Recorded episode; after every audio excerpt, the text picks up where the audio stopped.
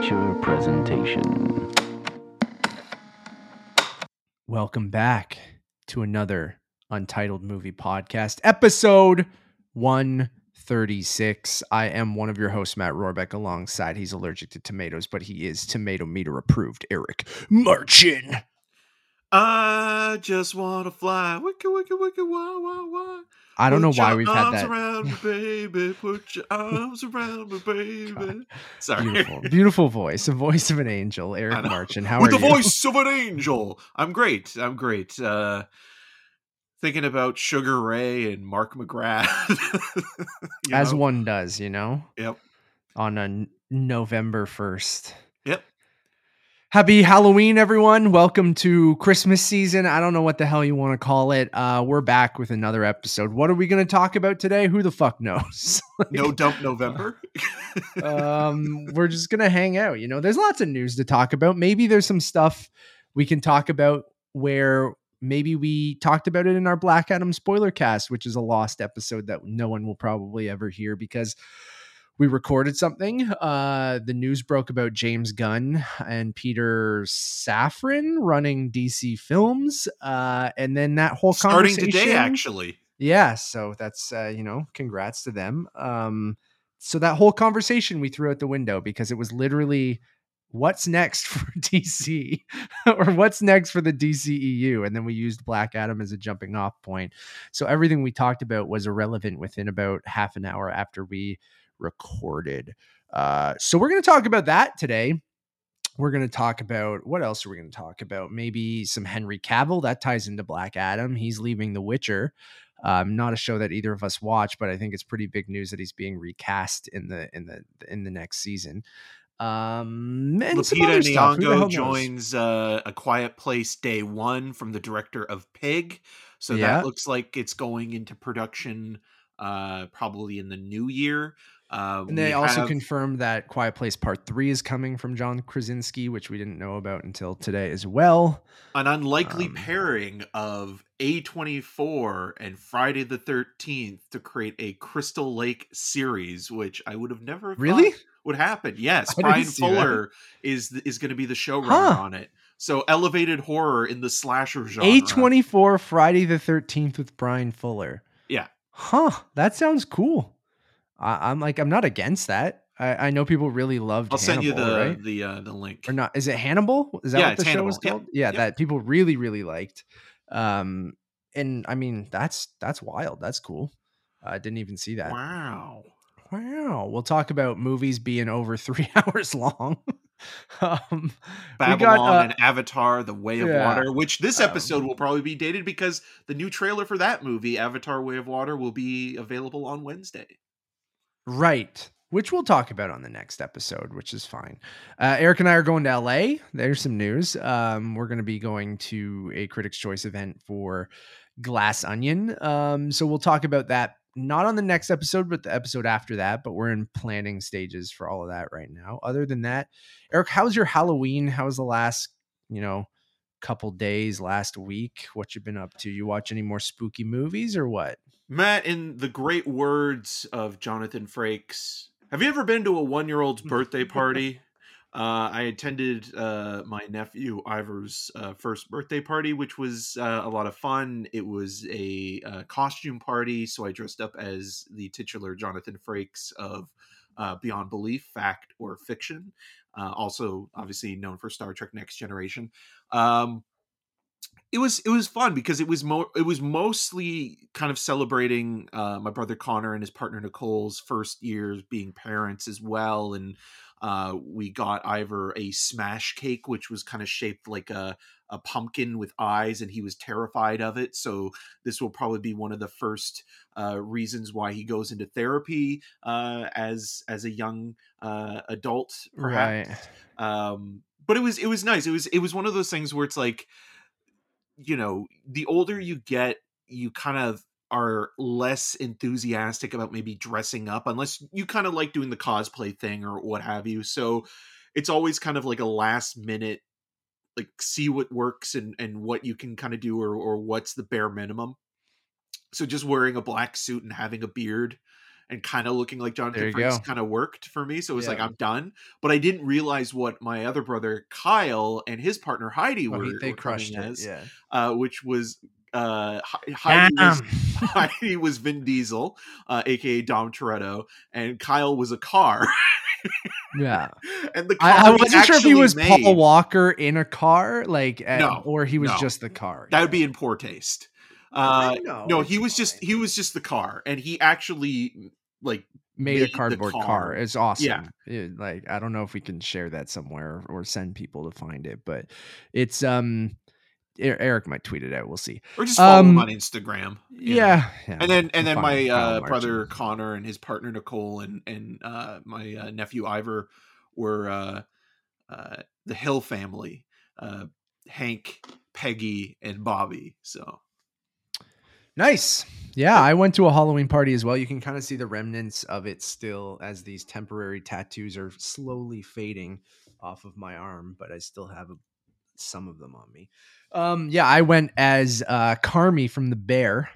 Um, The Bear, everyone should go fucking watch if you haven't watched it yet. It is incredible. It's on Disney Plus here in Canada. It's on Hulu and FX in in, in the US. Um, yeah, I took the lazy route this year as well, where you know, Nevis and I usually like dressing up every year. We do couples costumes most of the time. There was one year where I was Peter B. Parker and she was Paddington Bear, where you know, obviously Peter Parker and Paddington Bear aren't a couple um yet. Um but multiverse. um this year the vibes were a little bit off with halloween. I don't know if the vibes were just off in general this year on some things. Maybe post pandemic we're actually still in the pandemic but a lot of people think it's post pandemic um i just i wasn't like into the whole like figuring out an elaborate costume this year or even like putting something together um so uh last minute i was like what can i do that's super easy? And then neva sent me a photo and is like hey, carmy from the bear you need a white t-shirt black pants blue apron some tattoos and you're golden. Um i didn't i was gonna commit to the bit and like completely like shave my face down to the skin and then um and like Get get, a a, wig wig. or something. But like if I I just got a haircut in the last like week. So if I didn't get a haircut, I would have probably worked because I could have made my hair greasy and it was a bit longer. It would have worked. But um, I was like, you know what? Fuck it. Put some tattoos on my body. So I took like an hour to put all these temporary tattoos on my body. And I was like, there we go. And then I got one of those um like it's not Tupperware, but it's like chefs use them for like everything. And in the show, he drinks water out of that. So I'm like, I'll just hold that. I'll drink my drink out of that the whole night, and then I'm Carmy from the Bear, um, the titular bear from the Bear. So that's what I did, and the party was fun. I guess you know it, it was typical Halloween get together. There was some punch. I didn't really drink. I, I'm just not much of a a, a drinker anymore. Every once in a while, I will. But I also went to like a Halloween concert on Thursday, Thursday, Wednesday, and th- I got drunk that night because we went out to dinner to Sugo, and we got some cocktails in another place. And I got drunk before the concert where it was just a quartet playing Halloween music, uh, like scores from Halloween movies and stuff like that. Um, and then also went to Sagra di Toronto, which was like an Italian uh, restaurant here in Toronto, or a place called Famiglia Baldassarre. Um, they did this event three years ago, like right before the pandemic in 2019, where they do like an outdoor sagra, which are popular in Italy, where it's like a community comes together and you all eat food together, and it's like a communal kind of thing. So uh, we ended up going to that on Sunday after the Halloween party the next day. So um it was a busy ass weekend. So I'm kind of like it's I'm still reeling from it. Had to do groceries and shit yesterday and I was just like exhausted. But um other than that, like I haven't been watching much horror stuff. I did watch Doctor Sleep, the director's cut, um, with Nevis. That's like the one Halloween thing or like spooky movie, which it's not the movie's not very scary at all, but like uh, it was the kind of one in the mood for spooky season movie. You don't think watched. child murder isn't scary, Matt? You sick. It's a in the movie. It's a little goofy, but it's like uh, Rosie the Hat just uh, is a funny character. Really, it's it's unsettling at times, but like it's the way that they're like huffing their essence and stuff is just Right. very, um, very silly. I still like the movie a lot. Three hours and two minutes, I think, is the director's cut. Um, is a lot The Flaniverse. and I yeah, I had to enter the Flaniverse during Halloween season. Um but other than that, you know, I have I've just been chilling. Um the director's cut of Doctor Sleep. You guys can go back and listen to our review of Doctor Sleep. I think yeah, we reviewed it. I remember sitting in a Tim Hortons gas station place and doing that with you. Um, I like the director's cut. It definitely fleshes out uh, some more, and you can tell that like Flanagan probably would have liked to release that version, but it was way too long.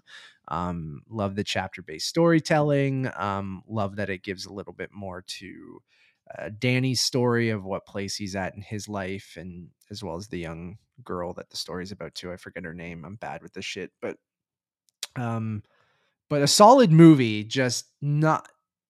It's tough because The Shining is such a masterpiece, iconic kind of movie that following up that and um, re- especially on rewatch, I'm like, oh yeah, this isn't The Shining, but it's still an enjoyable movie if you can. And the director's cut is good.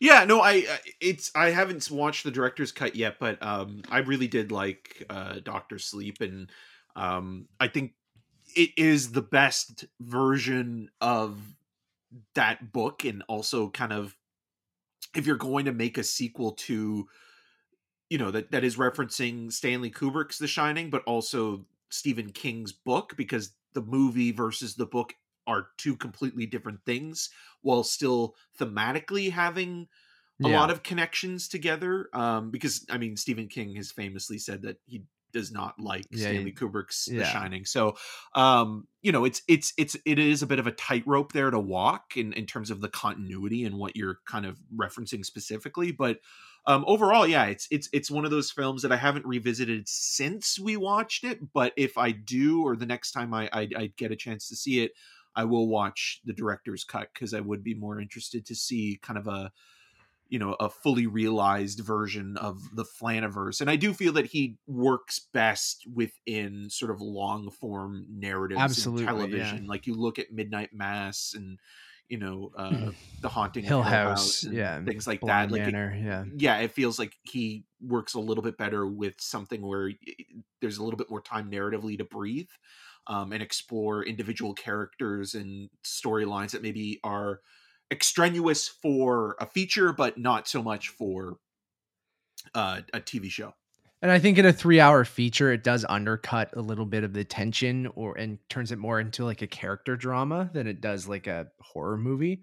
Um, which is fine. Like I like that. I think he has great characters in all of his his stuff. And I feel like when you focus on Rosie the Hat's group and you focus on what Danny's going through and his connection with this girl who also has the shining and and um yeah i think it, it becomes more of a character drama with some thrilling aspects. And then like it it is on rewatch like it is very silly at times. You kind of have to buy into it. Like um the shining i just feel like the tension in that movie is very different than what you know they're very different movies.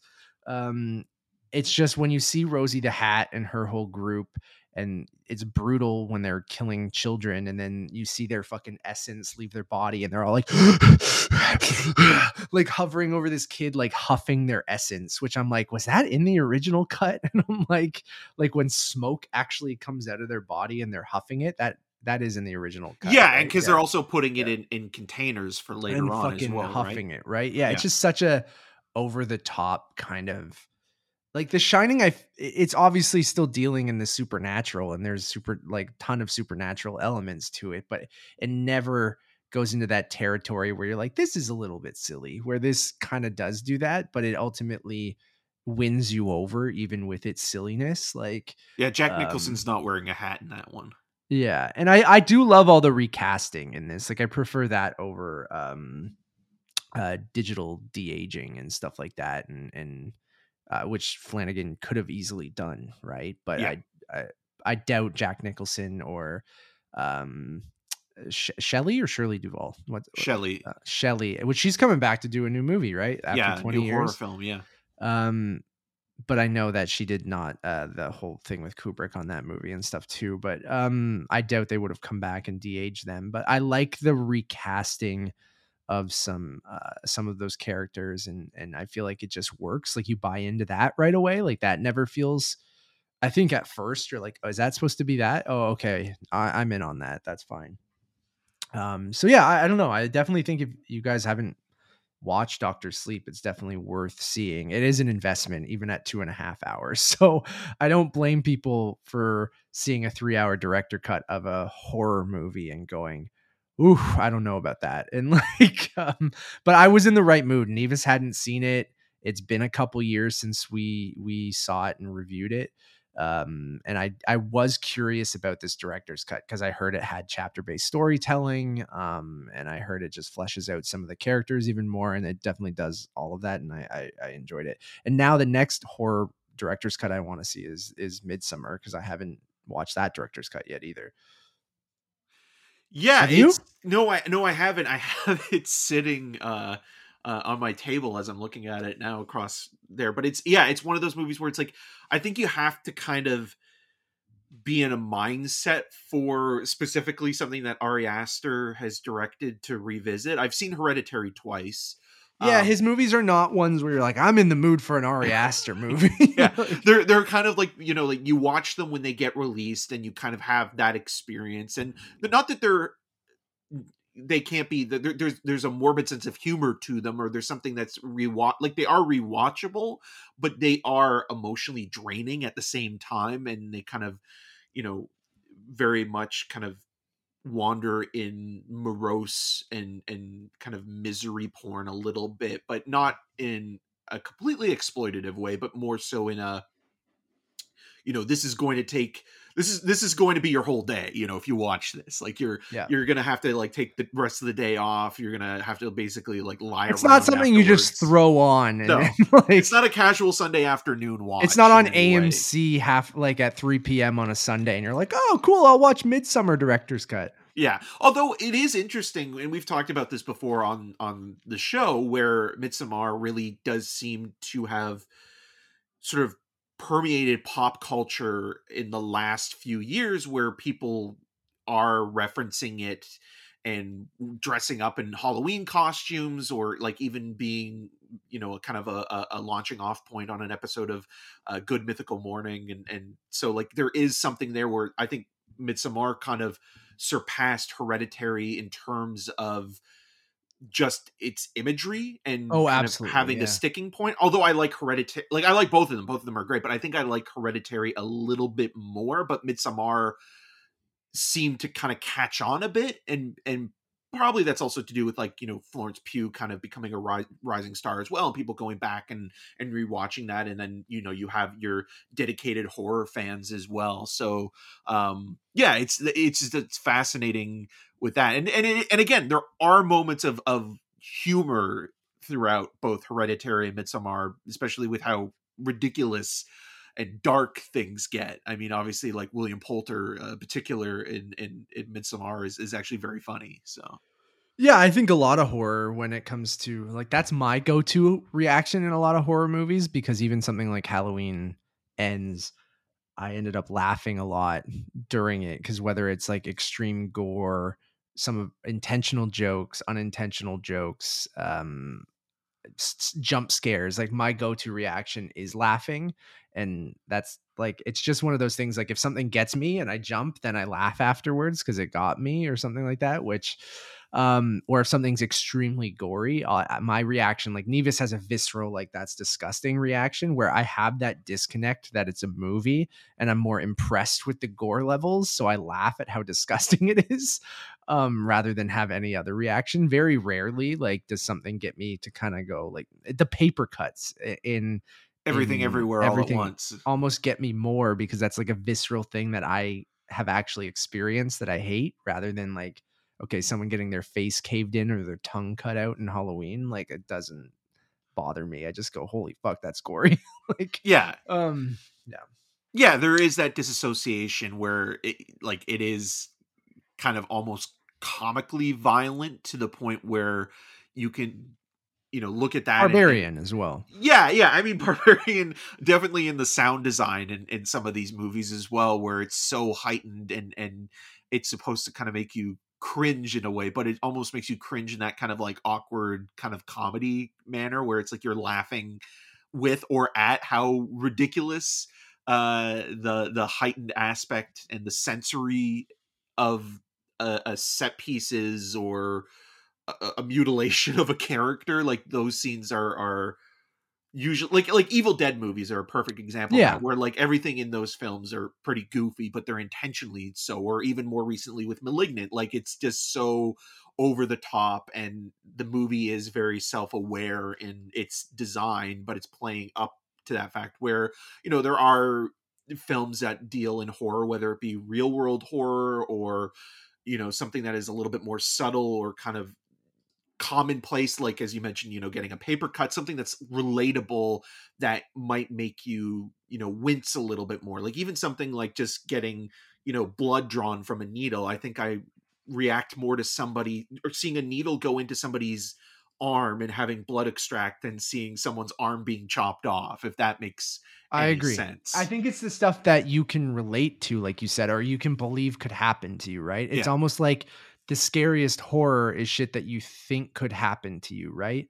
Like uh, that's why I feel like people have visceral reactions to home invasion movies, or why the first half of Barbarian is very tense, right? Because you could imagine being in a scenario, even just the uh, booking the same Airbnb as someone, that anxiety of that almost feels scarier than something that's supernatural or extremely gory or, or, or something like that. And even to your point of intentional comedy versus, you know, horror and comedy, we've always talked about how similar those genres are. Uh, because it's all set up and kind of execution on the whatever the punchline is or in or the scare is or something like that um but then that's why i think horror comedies work so well is because of that as well which is you brought up evil dead even barbarian to an extent well um, jordan is peele very- i mean obviously Jordan with Peele, what he's yeah. been doing and william peter blatty with you know the exorcist and the exorcist 3 and uh, you know like nope has a couple moments in there that are very anxiety you know uh, driven and in that they kind of get you to feel tension and fear but it's in a way that's also relatable because part of it is claustrophobia in one moment and and that works in a way that you're not expecting it to kind of appear and then when you watch it and you see what i'm referencing you are completely unsettled by it where there are horror movies that are kind of playing on that lower register where it's less about the jump scare or the gore and it's more about setting a mood or tone and like rewatching John Carpenter's Prince of Darkness which you know like John Carpenter in you know from the 70s into the 80s and in the, the early 90s you know one of the best genre filmmakers one of the best filmmakers working at that point. You know the thing has been reappraised. Halloween was always a classic. There's a lot of people that love christine. Um, big trouble in little china is a cult classic film prince of darkness seems to finally be generating that a little bit as well where with that movie it's it's fascinating because i was watching the film and then i watched an interview with carpenter and he was talking about like he likes to make movies that are filled with doom and gloom and that he's not afraid to make something that's not going to be you know palatable to an audience and also takes its time. And the opening credits of the film span like the first five minutes uh, of the movie and like when it gets directed by john carpenter you're like five minutes into the film um as it's as the as the credits are still ongoing like throughout this five minute opening sequence of setting up like you know uh this kind of Roman Catholic society that's been hiding this vat of green goo in a basement for 2000 years and the Brotherhood of Sleep. And you find out that this vat is basically the Antichrist and how it also kind of is a cross section between science and religion, but it's mostly kind of staged in this abandoned church and it's a siege film. Uh, Donald Pleasence plays uh, this kind of over the top priest that's also very cowardly in the same way that Loomis was in the Halloween films. Um, it just has this mood to it that is very creepy and weird and there's this broadcast signal that everybody dreams in the vicinity of this tube that is also very creepy and looks like it was shot on video um so there's like that's a movie that i would recommend to people that if if they're fans of john carpenter and they've watched the thing now like seven to you know 800 times which is understandable because it's a perfect film um Prince of Darkness, while it's it's a little bit slower and more kind of abstract in its style and and somewhat expressionistic, um, it just it it has this interesting kind of approach to what you would think a film dealing with religious iconography could pertain with and it's not just a possession movie and it's not just an exorcist film and it's more heady with its kind of details on on sort of subatomic particles and beams and things like that and carpenter was interested in all that stuff and in, in the interview and he's like you know a lot of horror movies don't like to bring in new things and new topics and new ideas and that's kind of why he felt by the time he reached the end of the 80s that he was a little bit kind of dissuaded by not wanting to continue to make films and he talked about like how he likes to spend the day reading the newspaper um, playing video games and watching basketball and that's like Yeah. what he likes doing now and he's fine with that but when he was Which is cool, but I would love for him to do one more. I don't know. i would too just- but like his I don't know if it would be good because like the, the, Ward, Ward obviously was terrible um, Yeah. yeah, and t- to me it's almost like i'd rather have him just do what doing what he's yeah doing what he's doing now maybe compose you know a piece of music or or or give a, a, filmmaker a piece of music he's already written that maybe he had kind of lying around because i feel like you know his scores have been some of the best stuff in the david gordon green uh halloween movies and even though firestarter the remake he also did the with Zac Efron there. wasn't great. The music was was good. Um, so you know, just just just let him do what he wants to do. If he wants to direct something, like he keeps saying that he's kind of flirting with the idea of maybe coming back to direct something, but at the same time, he's not necessarily bothered by it. And he's one of those guys that's like he's part curmudgeon and then part, you know, basically like you want to like worship the guy's at, at the guy's feet because he made some of the best horror movies Yeah. ever where it's like I, i'm sure like if you met him in person you probably could only like withstand him for like maybe 10 minutes at most and he Yeah. become like such an asshole uh, after a while but i kind of like that as well where it's just like you what you see is what you get with him and he's an artist but he would never call himself that uh, you know? and that's why I think I'd be interested in one more because of his mindset over the last what? Uh, so when was the war? 2010. yeah So like the last 13 years or 12 years or whatever. Like I, it would just be interesting of what would convince him to come back and do one. I know in a recent Mars interview- too. Yeah, I know he talked about Dead Space. He's like, "Oh, I would like to make that." Um, Dead Space being a video game, um, and him doing that, like him doing a video game adaptation, would be interesting because of how much he actually is a gamer and Yeah. like, and how much he actually does give a shit about certain games and stuff like that. Like, it, it's funny. We'll talk about Last of Us in a sec, of course, um, but there was that whole interview uh, when Halloween Ends was coming out that he did where he's like, "Oh yeah, I got stuck on Last of Us Part 2 and I never finished it." And he didn't know that they were making it into a TV show and he just seems like he's in his own little world just like gaming and and hanging out, like being retired. So and sort of retired like you said he does some music once in a while with his son and Yeah.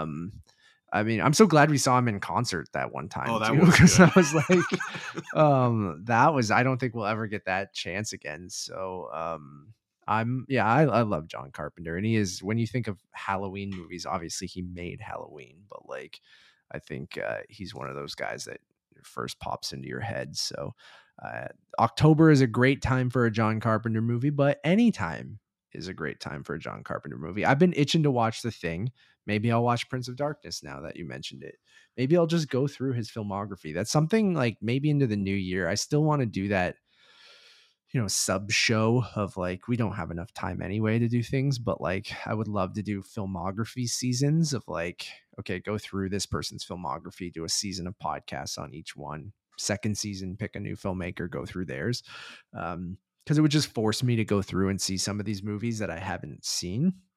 Because like I've seen big highlights of of people, but there are still big gaps I have um, in certain great filmmakers' filmographies. So maybe one day we shall see. Did you watch anything else spooky or? or yeah, I mean, I uh, watched a bunch of stuff on Letterboxd that you can go and check out. I uh, watched um, Cure, which is a, a Japanese horror film, horror drama. It's it's a it's a weird hybrid of things, but it's it's fantastic. And I don't want to give away too much because a lot of people haven't seen that film, and and it kind of plays within you know this weird kind of zone of uh, procedural, but also like horror movie, and it's just yeah. Criterion released it on uh, uh, Blu-ray recently, and um, it's it's fantastic. I rewatched uh, Ravenous, which I hadn't seen in a while, which I think was kind of a a, a good one to watch before. Um, uh, Bones and All comes out, which is one of the Ravenous is one of those movies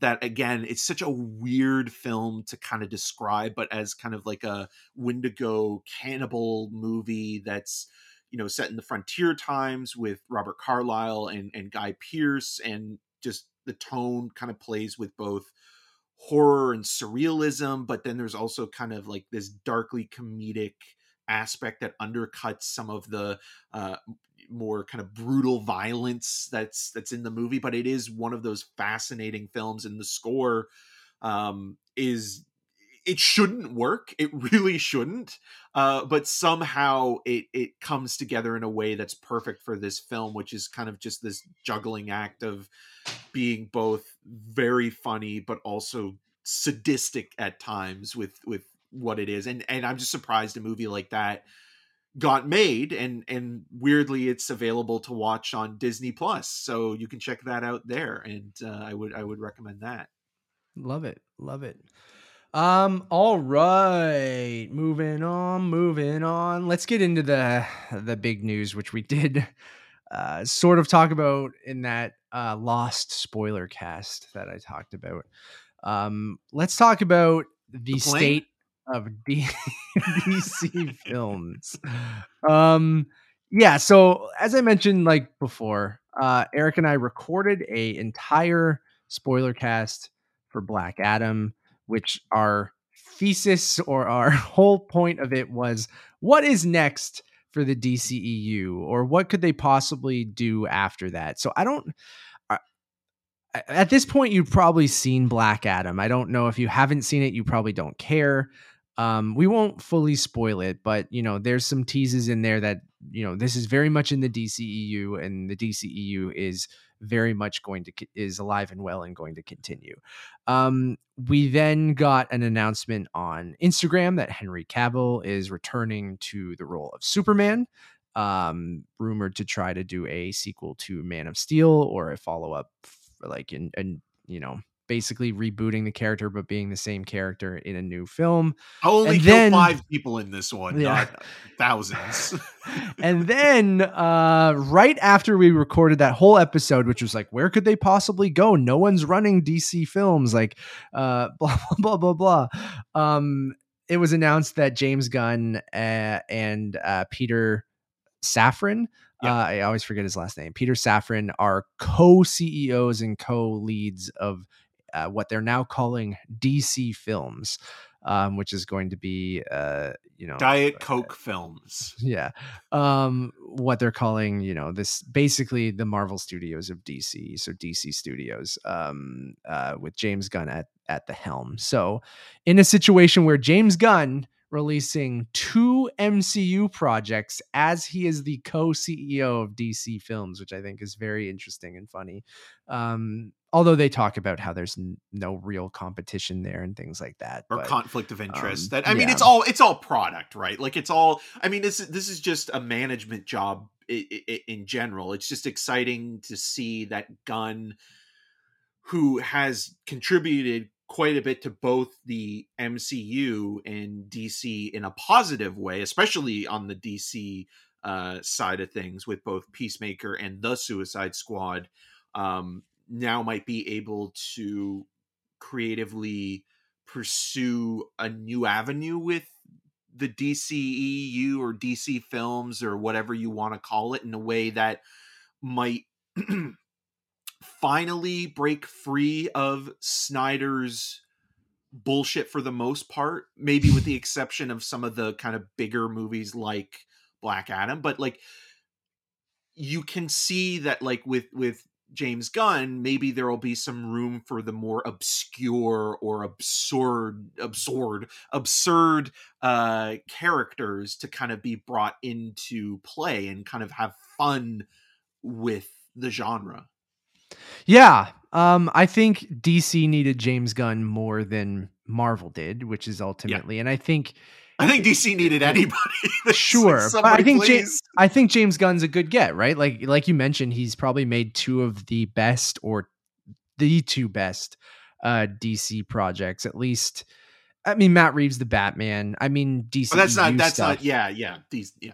DCEU stuff, even though he will be co-leading the entire DC films, which would include the Matt Reeves uh, Batman films uh, and universe, whatever that's going to be moving forward, as well as uh, Todd Phillips Joker universe. So like he is the guy in charge with Peter Safran, uh, and Peter Safran, you guys might know as he's been a producer on a bunch of DC films. He's going to he's producing Aquaman two, uh, and the Flash, I believe, as well. And he's uh, he's produced a bunch of of DC stuff. So you kind of got the classic producer businessman side of it, and then you have the creative director um, writer side of it with James Gunn. So I think it, it's a good combination of those two guys. And I think I'm with you where Peter Safran will probably be the more straightforward. Let's get the big things. Let's try to figure out if everything should connect or how we're going to move forward. And James Gunn will play a part in that because we even talked about on that Lost spoiler cast that Gunn probably had the best use of DC EU characters, whether it's Justice League or or other things that he's involved in his movies or shows, uh, both in an irreverent, kind of funny way and and just in building that universe out. Like look at how important Amanda Waller has become, which is like she started in that crappy Suicide Squad movie and then more it is utilized more and more throughout James Gunn's Suicide Squad and, and Peacemaker and now Black Adam and showing up everywhere recording from her iPhone in her apartment. well, um, do, you, do, you, have like 10 minutes so we can record yeah. this? um, so yeah, I think he's a good choice. I, I, think it is funny that he has to go promote and, and finish two MCU projects while being the head of DC Studios. Like, I, I do think that that is funny.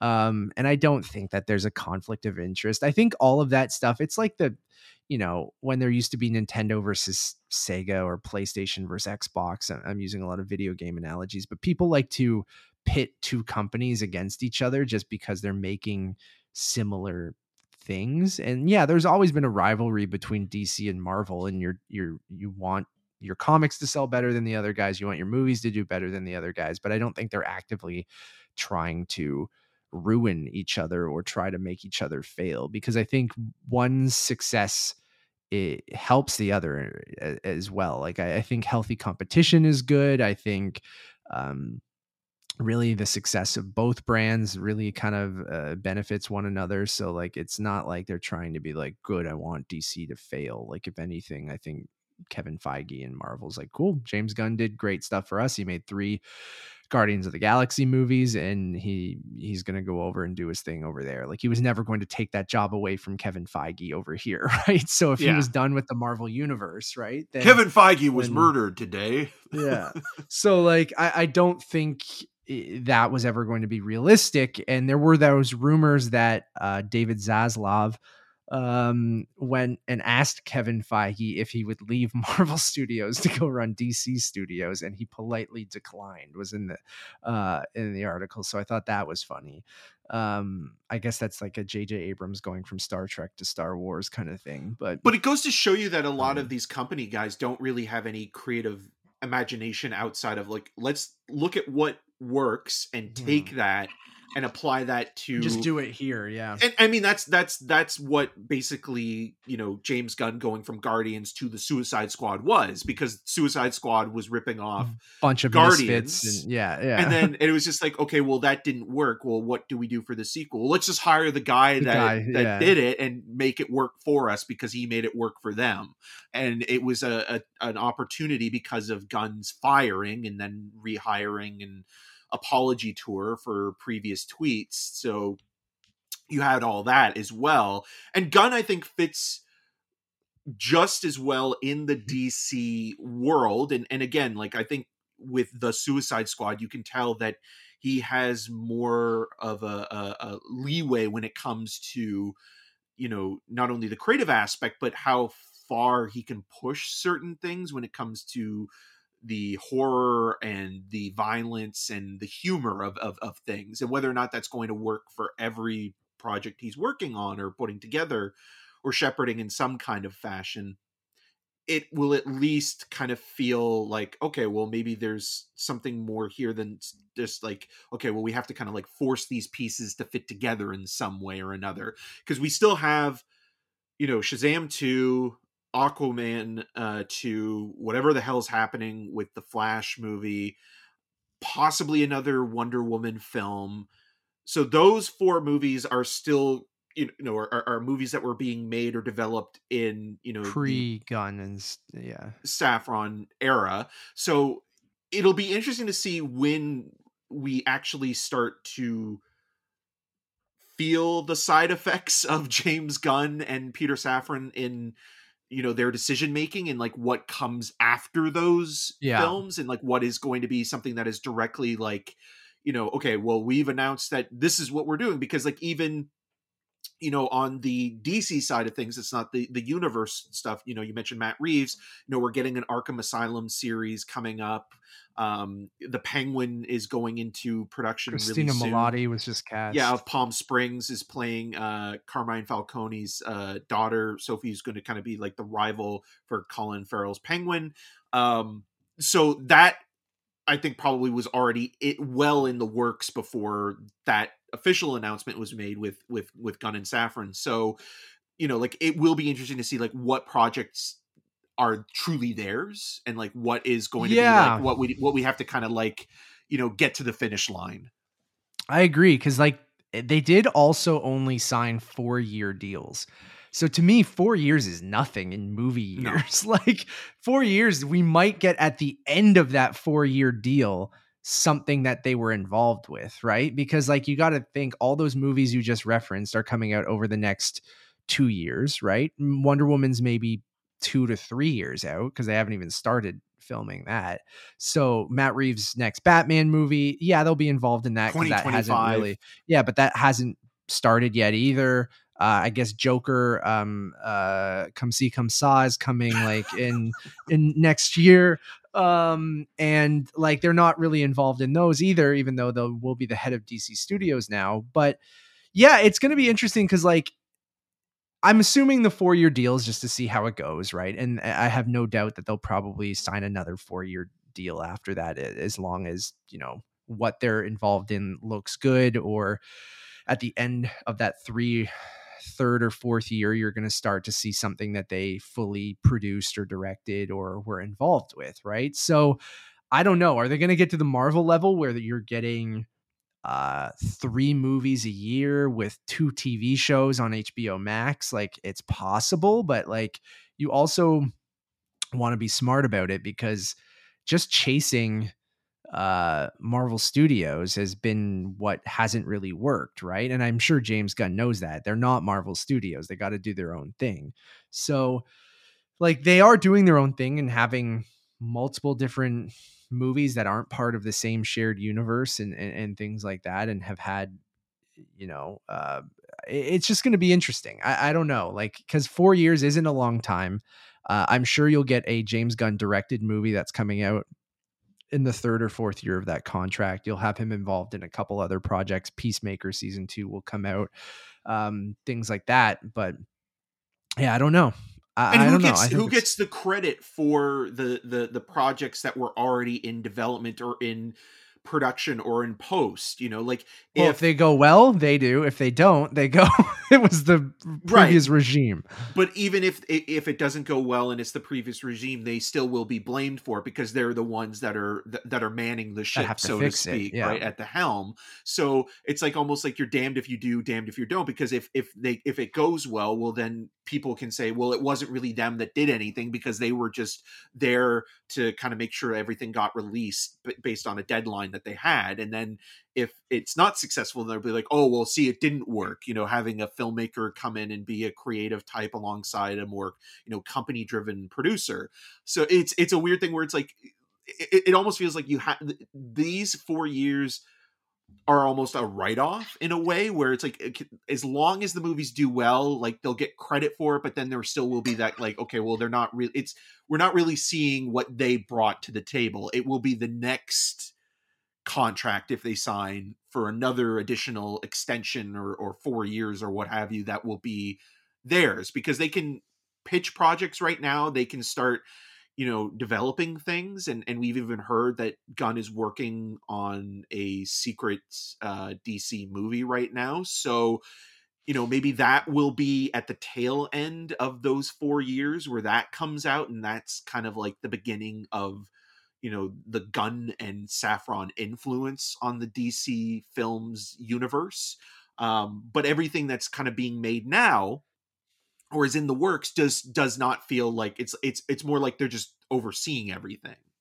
Yeah. So until we start to hear what those projects are going to be, it's hard to really you know say. It's like it's yeah, is it a good a good person for the job? I think so. Um I'm definitely more interested in DC stuff moving forward knowing that James Gunn is kind of the one of the guys overseeing everything. Like at least they have that person now. And I, I know Walter Hamada was that guy before, and obviously that did not work out. And you hope Gunn has a good relationship with actors and and directors and producers and writers and like can bring in some interesting talent and and uh, it'll be very I'll be very interested to see because we're in that weird spot where it's like it kind of seems like a reset point but they've set up so much now, even with bringing Henry Cavill back, that you still are continuing. And like you said, those movies that are greenlit is that DCEU of old, right? So what even James Gunn, but he is smart enough that we saw in both The Suicide Squad and Peacemaker to kind of poke fun at what came before and do a reset point, like a soft reboot point, right? Being like, hey, canon is canon. We're going to continue this and we will try to kind of either poke fun at what came before or reset it in an interesting way but everything that came before it still happened right like it's still there let's not completely blow this up and start from scratch because there are people who like that continuity uh, there's a lot of people who don't like that continuity, and the movies are the movies, right? If you can make a good sequel, a great sequel to Suicide Squad, um, then I think I have faith that he can take the DCEU and and do something interesting with it. So I don't think we're gonna get like a full reboot or anything, especially with this Cavill news. And um, you got to think that that was happening at the same time as the James Gunn negotiations. So you you'd hope that he gave his like, yeah, I'm cool with Henry Cavill being the Superman of this universe, and we can continue with this and make something good with that version of Superman. Um, and I know there was those rumors of Christopher McQuarrie maybe uh, taking a meeting about doing a Man of Steel sequel, and that would get me interested. Um, and I hope he brings that type of talent over. Not that I I just want those guys to be shoehorned into superhero movies like everyone is. I still hope it goes, you know, one for me, one for you kind of thing. But um yeah, I don't know. It'll be very, very interesting. I have no idea, but I assume the DCEU will continue. And I think James Gunn has done a really fun job of setting his two projects that he's done in that universe and making them feel like they both are a part of that universe but know what came before like i think they both had a good sense of humor about it. And i'm not saying every project will have that james gunn humor and everything in it because i think he'll pick and choose and, and know how to kind of balance his style with the people he brings in. Yeah and we've talked about that with with certain marvel you know projects as well where tone plays a role in in you know what story you're telling. If you're if you're doing something that's more of a one-off that is playing or, or paying tribute to you know classic universal monster movies then werewolf by night works well as that as kind of a one-off but i don't think that tone would ever work in a captain america movie you know like Yeah. and, and so you you need to make sure you kind of know the story beats and the mechanics and things like that so going forward i i do think it will be really interesting to see you know what is going to remain after i guess the flash would kind of be like the last thing that they're like point. Yeah. yeah because because again like you know we're assuming that flashpoint is going to you know take some of the continuity that we're familiar with with you know the Zack Snyder stuff and restructure it or you know as you mentioned the Reset soft people's reboot memories or whatever. Like Yeah. or maybe it doesn't maybe maybe Yeah. we're just projecting that on it based on what the comic book adaptations are because i mean the the the michael keaton stuff might be just even a one-off now because of this what's happened with batgirl so um like it it still kind of feels up in the air but at least now you have a couple people that are at the bottom ready to catch what's left and try to put it back together in a way that makes sense and it's not just going to be some sort of weird frankenstein cut like the whedon justice league movie Yeah. No, we don't want that. That's for sure. Um, but it'll be definitely interesting. I'm uh, I'm here for it. Um, yeah. The other news on on that front, we talked about uh, the uh, Penguin show, right? That's Yeah. what where uh, Christina Milioti is going to be in that. Um, other and Craig DC Zobel is yeah. is directing or is one of the the main showrunners who yeah uh, just worked on uh, uh, Mare of Easttown. So Yeah, which I'm all for. Um, so I'm I'm definitely curious, man. And yeah, maybe Matt Reeves like they'll let him do his thing over there, but um I know he wants to build out his own Batman universe, so it'll be uh well, with the Well- Arkham Asylum series as well, Antonio uh, Campos, who just recently directed Right. the Netflix movie yeah. uh, "The Devil All the Time" with Robert Pattinson uh, in in in a role in that movie. So um, it's that's interesting in itself because he's he's working with people that are independent filmmakers. Craig Zobel kind of came up with you know David Gordon Green and and and people like that and and now you know he's kind of integrated himself more into um you know television with the mare of Easttown but um with Mayor of Antonio, uh, ripped, so like yeah, I'm and- I'm all for that. Yeah. yeah and, and and and with campos like you know he's also another kind of like sundance indie filmmaker but it seems like he's giving him full you know the, the keys to to to the asylum to kind of play with Which is cool, right? Like yeah. it's just different, right? Like that that will be that more kind of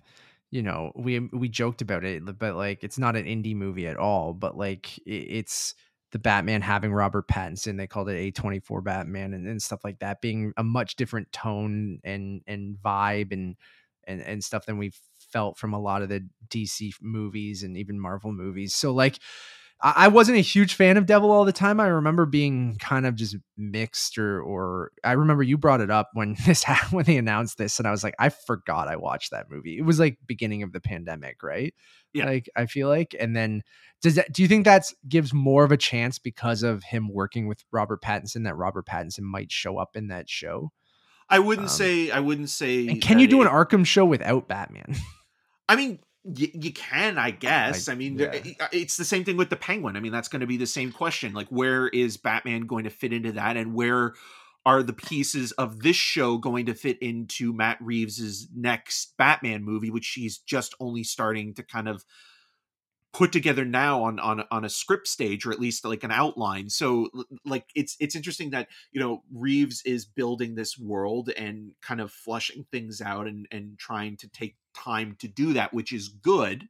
Um and you know having just mentioned it like I, I think like even in that first batman movie you know the, the the casting is very creative because it feels like a lot of thought went into who would be best for these roles. And it didn't just feel like okay we're you know obviously there are actors that have been in other comic book movies like you know zoe kravitz but zoe kravitz felt much better suited in the Batman than she did in X Men First Class, and was much more memorable in the Batman. Where you know, obviously, the news breaking uh, yesterday about Yahya Abdul Mateen the second being in the Wonder Man series, the Marvel series, where he has just done a stint, and he's in Aquaman too. Uh, you know, it, it, it so it kind of feels like you know whether it's it's the part of producers or the casting directors or whoever. It's just like there's this Rolodex of people. It's like, okay, well, they haven't been in a Marvel movie yet, but they have done a DC, so let's have them do the DC movie now. And we've gotten to that point where, you know, again, comic book films are like action movies. It's not Mhm. special anymore in the sense of like, oh, this is my one comic book film I did. You know, No, if it's just if- another genre now, right? You can Yeah. do multiple action movies, you can do multiple superhero movies, and like it, yeah, the Yahya Abdul Mateen, uh, the second thing in Wonder Man i- is, interesting because, yeah, him playing a prominent villain in Aquaman, he's returning for Aquaman two. Not the first time, obviously. We've seen heroes on the uh, DC side become villains on the Marvel side, and vice versa, and and actors jump around, and and I don't think I think that goes back to the the the thing we talked about with James Gunn working on both, right? Like it's not that big of a deal. Um, it was but it's more it's interesting but- though when it's people that are actively working in both franchises at the same time where like you could say like oh well you know christian bale being in thor love and thunder was weird seeing batman become a villain in, mm. in the mcu but Yeah. there had been a bit of time since retiring the cape and cowl that he kind of moved on from it where michael keaton there's a similar thing where it's like okay well when he you know signed on to be the vulture it had been decades since he had been batman and batman returns but then Right. after you know the multiverse kind of picked up it's like okay well let's bring this version of batman back so now you do have actors that are even someone like randall park you know who's also in aquaman and in uh wandavision and and you know Oh right, yeah. I mean, look at things like James bringing it back to James Gunn with Suicide Squad and Yeah. and and stuff like that. Like he's gonna use actors. I'm sure some people that he's worked with, Michael Rooker, obviously, and like Yeah. uh, Dave, I'm sure which- Dave Bautista will yeah. at some point show up in a DC movie that's Yeah, produced or directed so- by Gunn. Yeah. So uh, you know, and they I I'm not super familiar with Wonder Man at all. Neither am I. Um, Great name, So though. yeah, I, I'm again, I'm and they said it's going to be a series, not a special presentation, correct? And then Yes, yeah. um so yeah, I'm I'm all about it. I like Yahya Abdul Mateen. Like I, I think he's great. So I'm I'm definitely uh, in- intrigued and I think I From Watchman to Wonder Man. God, he's uh, there's another there's a DC comic thing that he was in as well, right? So, Yeah. Um. Anyways, good for him. Uh, other news or trailers, Eric? What do we want to talk about? Anything big happen in the last uh, couple weeks or what? I can't think of anything Um, that's like too outstanding. Although we haven't been, we haven't recorded a regular show for a while, so I'm sure Yeah, there was that's why I'm something kinda that kind of Shooting the shit, right? And just Yeah. what else we want to talk about. I think the James Gunn thing was the biggest. Uh, I'm sure something will happen as soon as we're finished recording this. There will be a big news Yeah. story, as as as our luck always seems to turn You- out. Uh, you mentioned Lupita Nyong'o being cast in A Quiet Place Day One, uh, coming from the director of Pig. yeah, which Um, was originally going to be Jeff Nichols who directed that, but then Yeah. he left the project over creative differences. Is now is making a movie about bike riders. So um, uh, the director of of Pig, Michael uh, Saranoff, is or uh, Saranovsky is is directing this, and um, I love Lapido, uh, Lapita, and I love. Um, uh, I think it's an interesting choice with uh, the director of Pig. So I'm, I'm definitely, and I like that universe. Like I know you're not a huge fan. Of I think the- I think it's fine. I just you think like, it's like the there's two not movies. You just don't care that much, right? Yeah, I don't know if there's a lot for world building with this. Like, I feel like A Quiet Place could have been a one and done movie, and it would have been fine. And now Yeah. doing this, even though I, I I like Pig a lot, Lupita Nyong'o is is an amazing actor. I think it'll it'll it'll be fine, or it probably will be better because maybe you know it'll it'll play like I could see the producers being like, do what you did with Pig, but for Quiet Place Yeah. uh, you know um but i can see more care going into it or, or or maybe you know this director's voice will get lost in the way that a lot of you know filmmakers who have you know an, a, a successful indie movie kind of catapult them into franchise favor right down to someone like colin trevorrow where it's just kind of like you kind of lose your way and then you go and make the book of henry as a way to you know uh, atone and then you make it even worse. Uh, i'm not saying that's going to happen here but it just feels like okay this is kind of like that classic like you know indie filmmaker does something that kind of has a little bit of that world building you know background with their you know directorial debut or their feature length directorial debut and then let's you know capitalize on this because they did so well. Like if Nicolas Cage is announced in a quiet place Oh, that's all I want, one, dude. then yeah then That's that that'll be amazing because Do you think? I think it could happen. oh I'm I not would gonna. Cage is now he's back and better than ever although he never left so That's also true. That's all I want. And then Krasinski coming back with part three. Um, I liked part two quite a bit, but um, yeah, I'm I'm I'm with you. I don't know if I necessarily needed a Quiet Place universe, but it did so well that I'm not surprised. And I do, you know me, I'm a I'm I am a sucker for like post-apocalyptic settings with monsters and and that kind of uh, you know. I I think the first movie is not perfect, but uh, you know, it's both movies are those movies where you, when you start to nitpick at some of the logic and, and, and different things, the movie does start to fall apart a little bit. But it's just so enjoyable that that stuff doesn't bother me. like it, it's just like it was a They're both fun popcorn movies to me, where it's like okay, there is some stuff in there once you really kind of start looking at every nook and cranny you go meh, the logic or how this this doesn't all kind of add up but i think it's just so well made that it and it becomes so uh, enjoyable but like for krasinski to get kind of you know i'd like to see what he could do outside of that universe right? Like that's kind of it like to ha- to be kind of shoehorned into doing now three of these movies when he only talked about that he wanted to do one and he also came up with the concept for day zero. Um I'd like to see what he would do outside of it. And I know we've seen it here and there. Uh, you know, d- he directed something before Quiet. he's Place, directed two he? terrible Yeah. indie movies brief Yeah. interviews with hideous men and the Hollars and they're both terrible to be honest i'd rather him be trapped trapped in Quiet Quiet Place. Place because he's actually found his, his what he's at least somewhat good at. Yeah, and I don't need to watch some obnoxious like indie. I think he's actually directing a movie right now with Ryan Reynolds and is Steve Carell with like um Oh, uh, he is. Yeah, Imaginary did Friend movie. There we go. So we are getting that. So I forgot God. about that. Uh, we'll we'll see. I mean, we'll see. Who knows? I, I didn't like his indie movies. I think A Quiet Place is fine. I think A Quiet Place. I guess what I meant is like what he would do after Quiet Place, right? Right. Now that he's done like a like a I don't know a popcorn movie. Like what other popcorn movie would he make? And I have no idea what his next movie is. Chris, I think the guy I'm more interested right now to see who, what his next move will be is someone like Zach Cregger, where like it, like Yeah. even, even he was talking about like he has like a Batman adjacent script that he would love to make. Um, you know, so the hell does that even mean? I I don't know, but is it a quoted- Batman movie? Like Well, he said part uh, he says uh, he has a, a Batman adjacent script that he would love to to make into a movie, and he would drop everything to do it. If I wonder if it's in the light. Batman universe, like if he could pivot and do Yeah, something. with, Condiment like, King. with Matt Reeves in in that universe, but um, I don't know. But yeah, but uh, Um, going back to a quiet place, like I also feel that maybe the productions are kind of, you know, getting ramped up a little bit quicker now because it's going to have some competition and comparisons to the Last of Us series, which it also very much probably took influence from.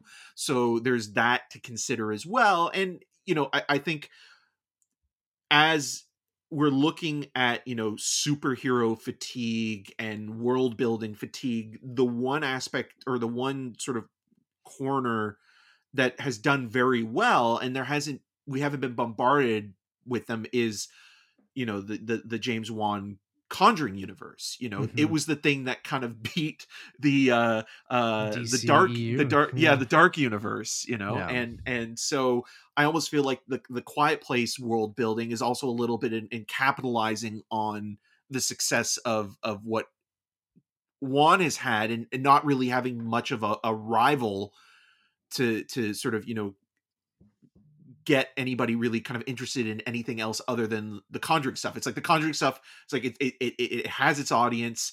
Nobody's going to be like, oh well, I I like you know I like Tom Cruise's The Mummy movie more than the the the Warren films. It's like no one ever will say that. But now Yeah. you have you know some interest in Universal trying to revamp the Universal monster movies with obviously the Invisible Man, but I don't know what's going on there. And then uh, Renfield's coming out next year with Nicolas Cage as as Dracula and and and Nicholas Hoult as as Renfield. Mm. So like maybe that's going to be the start of of where Universal's going to build up their their monster movies again. Yeah, like but, these horror shared universes because yeah. like we are getting the Nun too.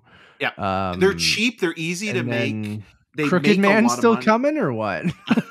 we can only hope. Um, uh, but there's a Conjuring Four that's going to be that's going into production. So yeah, I mean, yeah, like, Peter Safran, I think is it was one of the producers on on the, some of the Conjuring movies, right? So yeah, it all comes full circle, kind of. I think. I think he was involved in some of them, or he's involved in some of the ones coming up. But um, I think he was. Yeah, he started with this with Annabelle, and then has produced a lot of them moving forward.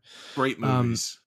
Um, hey, I mean, Sure, but they do but well. Like, they do. That's really what I well. mean. So if yeah. DC sees that, and that DC, not DC, well, Warner Brothers Discovery sees yeah. that the Conjuring universe was their most successful shared universe, right. then why not bring in Safran, who had some success with that stuff as well? And other studios are looking at that, like Paramount's looking at that and being like, "Oh, well, A Quiet Place can be our Conjuring universe," you know, mm-hmm. or um, Universal now is like, "Okay, well, the Dark universe didn't come together." But maybe we can you know take the invisible man maybe we can take um dark Renfield. universe v2 yeah and and do something smaller cheaper and more idiosyncratic than before and like even like hearing about like you know there hasn't been much movement on it but like derek uh Cianfrance, um you know directing a wolfman movie with with ryan gosling like you know like these films feel like they are also building to something. And even with the Invisible Man, the Leigh Whannell movie, it did feel like there was an basically a, a sort of an allusion to what could come. Weren't they? weren't they working on another one? Like um. Well, with, Elizabeth Banks was. Yeah. yeah. The Invisible Woman, I believe, was. was is that happening? Or I don't know. She went. I thought from, they were shooting it already. She too, went from. It, it, was almost like a, a, roulette table of projects for her at Universal, where it was like, I'm going to direct this YA movie that's kind of based on uh, Alice in Wonderland, and then that didn't happen. And it's like I'm going to do the Invisible Woman that does that doesn't have anything to do with the Invisible Man, but also will be something that is potentially a platform kind of movie that will spring off into a shared universe and then that didn't happen and then she landed on the film that she made which i think is coming out in february cocaine bear which is a bear oh, that's on cocaine right rampage. yeah with phil lord and, phil lord chris, and chris miller, miller, yeah and it's one of, i think right? it's ray liotta's last uh, on-screen performance huh yeah i forgot about cocaine bear yeah um Interesting, man. Yeah, I'm horror shared universes. Like, yeah, I guess The Conjuring's the one that really took off. But Quiet Place, I just don't. Unless you'll see variants of the monsters, I guess, or uh, you know, like in any post-apocalyptic story where the humans are worse than the monsters, kind of thing. Like, there are different things you can do, but it, I do agree with you with the Last of Us stuff, where we already compared it to that, and um, and now you know, we're, we're getting it, and it's kind of like, okay, well you know, I, I could see people that that that have that are more familiar with the with a quiet place looking at the last of us and not knowing that it's a video game adaptation and being like oh are they just ripping off a quiet place? you know and, and that way and it, or or preferring a quiet place because they've only seen a quiet place. Yeah even the clickers in the last of us their design i mean it's more because they have like fungus growing out of them. Um but they don't see and they they go off sound so yeah. it's it's there are a lot of similarities even in the production design of how the post I mean, a lot of post-apocalyptic stuff all looks the same. It's greenery grown over buildings and and and, and shit like that. But yeah, using iconic landscapes and going, oh my god, it's all fucked. Um, Richard Matheson with you know I Am Legend, like it's yeah. it's it's it's been done. It it's there's common tropes and cliches within that subgenre that it's like you know you you've seen it once you've seen it a hundred times before. Sometimes though you know one catches on more than the others and then that one also influences so much more and especially when you have it in a different medium like a video game where you know you've talked about this where not everybody's played it so not everybody's aware of the influence that they're getting through the video game, but you know, from a secondhand kind of perspective where like Right. you're seeing you know the uh, the maze runner movies or it comes at night you know or or quiet place referencing the last of us but not being familiar with that Yeah. Yeah. We're also getting a new Insidious movie. Isn't Patrick Wilson directing it? yep that's probably how they lured him back to do it where it was like i mean obviously he's he's good friends with james wan Mhm. but like it's like it's like patrick how how do how do we get you back to mm. make another insidious movie it's like well, I, don't, I don't know I, guys like I'm, I'm you know like james like i appreciate that we're still working together and that i'm in the next aquaman movie he's like what if i let you direct insidious 4 sold Is it the fourth one? Oh yeah, the third one was like the the key or whatever, wasn't it? Or like the Yeah. The, I forget what the hell it was called, but I didn't even see the third one. So i sure did and uh, i Um, cannot really remember anything about it other than um it was not great yeah, I forgot it even existed. Um, I like the but those movies as well but- again very cheap easy to make you know you release them in january there's not a lot of competition it's good counter programming you know the guy who directed that last um insidious movie also directed the escape room film so you know like it, it, Oh. it goes to show you that like you can Are we gonna get you know, another one of those? I, i'm sure we will i don't know how well that second escape room movie did but the first one did a lot better than sony was even predicting to the point where there's like we need to fast track a sequel so and and i mean you mentioned already or we were talking you know when we were going to the black adam event where you know there is the uh director's cut or the the Yeah, which completely Theat- changes the story of the the, second theatrical, one. yeah. yeah. So I have no idea like if they continued which version they would go with, but probably the theatrical ones. But um, I don't know. Um, yeah I know we've done. uh, It's November first, everyone, but we're still in the the Halloween mood. We're talking about a lot of horror stuff on this uh, episode. We'll get to Christmas stuff uh, soon enough. There's plenty of time. I know Christmas music will start playing God. everywhere, and you're not. Are you a Christmas guy at all? No, we've talked No? about Yeah. this. On, no, I don't. I don't mind it in the sense of like, you know, rewatching Home Alone for the 800th time or something like that. And I, I, I don't mind it in small qual- quantities, but after working at Toys R Us, Right. I can I cannot listen to Christmas music anymore. I can't tolerate it in, on any level. Like I will leave the room. I will ask somebody to change the station if we're in a car. It, it's just I I can't do it, and that's why I'm also never having children. Uh, so you, you know, like Toys R Us really helped, uh, I guess. And if there's a silver lining, you know, making that decision for me. But um, yeah, I there's just something about like when you work it, seasonally in Toys R Us in high school, and you know you have the same seven songs playing on loop for an eight-hour shift during a weekend um, for for two days back to back. You will begin to realize that you know the season, no matter how much positivity you want to put in the world, there is a little bit of a, a Scrooge in each and every one of us. So Love it.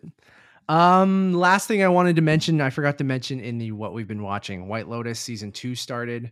Uh, if you haven't watched the first season, go back and watch it. Started off where I was like, do I like this show or not? And then I like it continued to win me over. And I think season two, um, the first episode is great. Um, it takes place in Sicily uh, this time, where the first one was in Hawaii.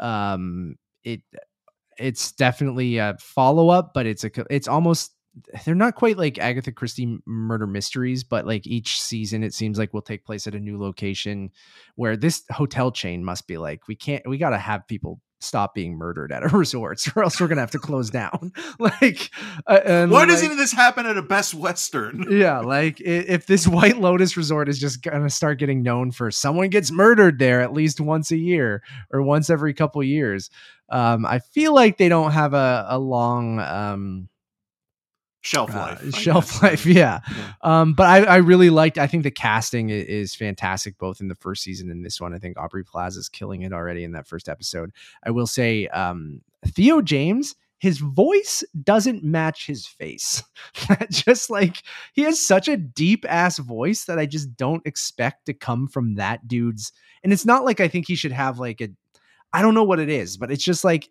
you ever see someone and you're like, your voice doesn't match you.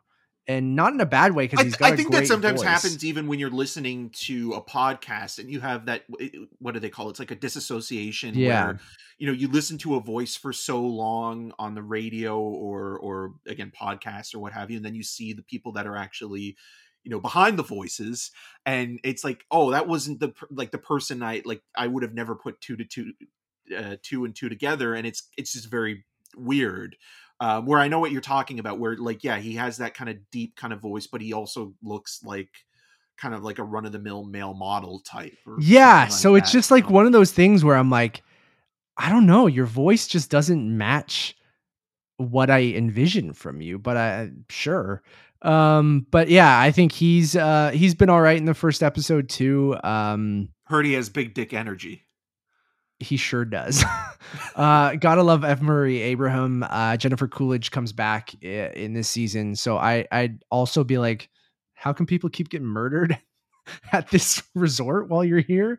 But you know what? Um, It's it's like you know, R.I.P. to Angela Lansbury, but it's like Murder She Wrote, right? Where like the joke was like, how come like every time she's going somewhere, someone always gets murdered? Like the joke was she was the true murderer behind it all.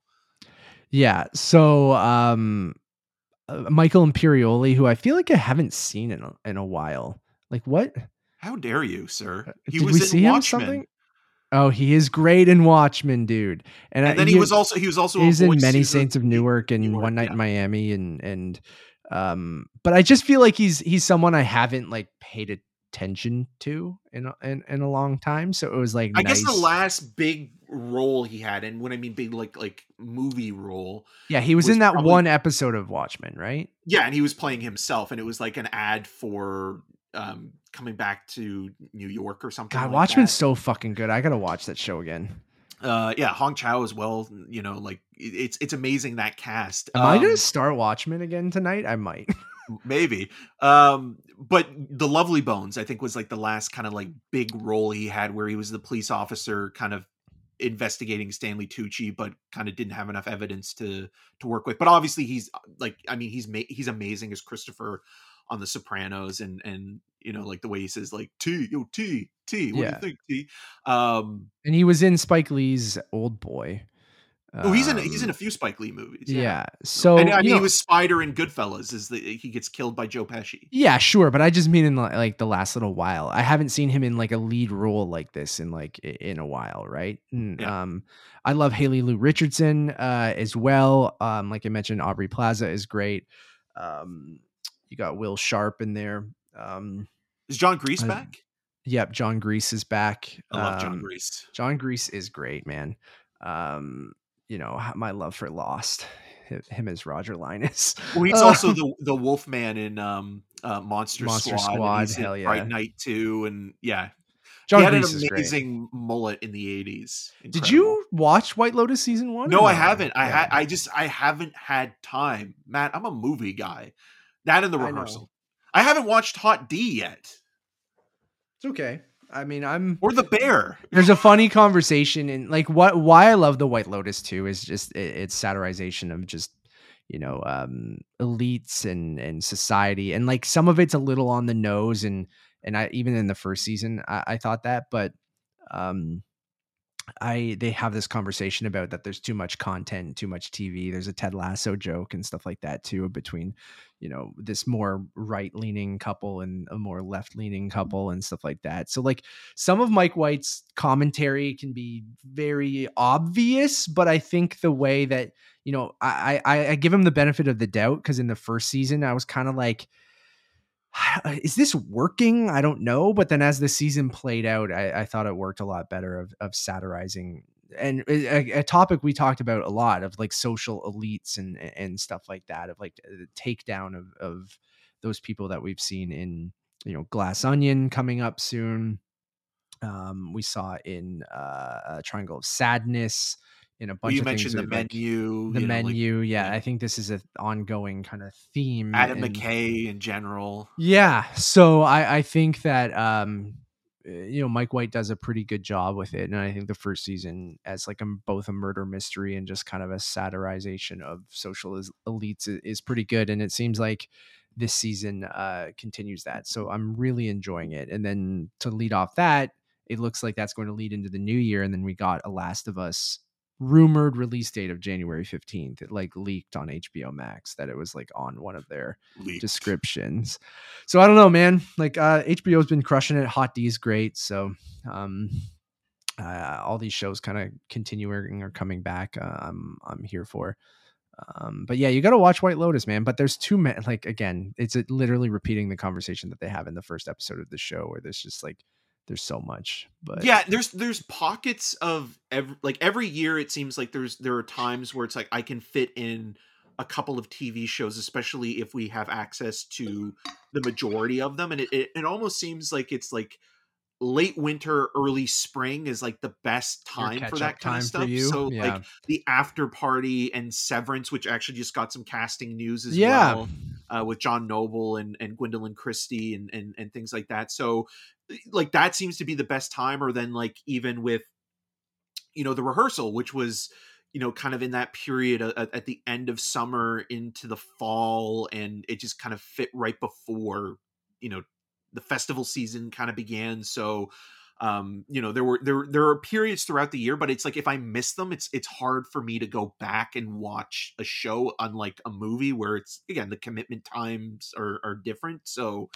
um, or unless it's something that I'm just so pot committed already on, like a Star Wars or a Marvel show, where I, you know, I've I've watched. You feel like you need to be in in the moment yeah. as well. Where some of these shows, like, yeah, people really love, but it's not necessarily that thing you need to be part of the conversation. Like you'll be you'll catch up when you need. I guess Hot D is different. You you might have uh but you were always someone who liked to wait and, and catch up after they yes done, right? some shows i'm i'm more interested in kind of just going through as if they were uh, you know a, a, an extended movie or you know an overlong film especially when you have shows like game of thrones where it, you know like I, I think you can kind of watch it that way and, and kind of get through it in a, in a way where you can still stop and, and and resume later on obviously and i've done that but it kind of feels like it's it's more interesting to kind of watch it and not a binge watch kind of way. Sometimes there is that like oh you can get through it in a, in a day like Cobra Kai or, or, or ridiculous a short amount of time.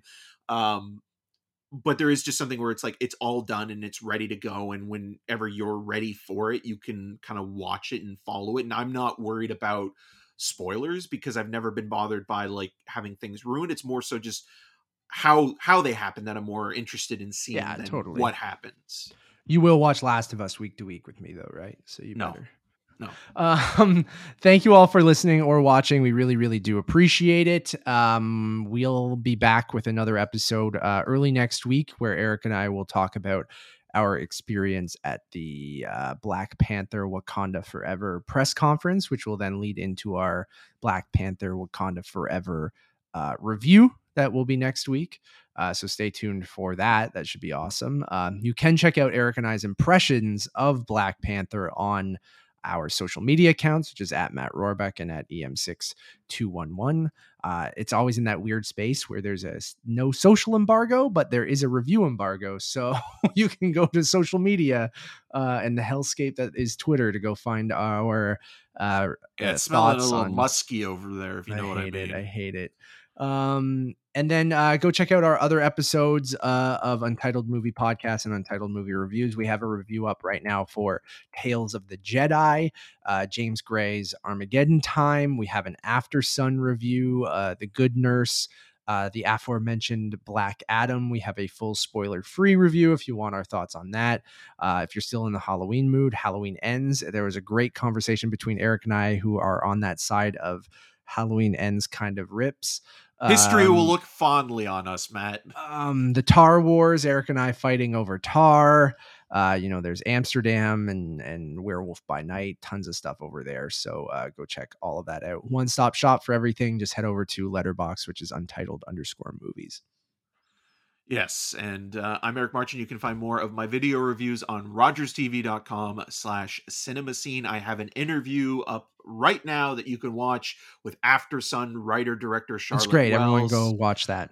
um and and after sun is now playing in limited release so if it is playing near you please give it a shot it is really lovely and you can follow me on all the social medias at em6211 Until next time.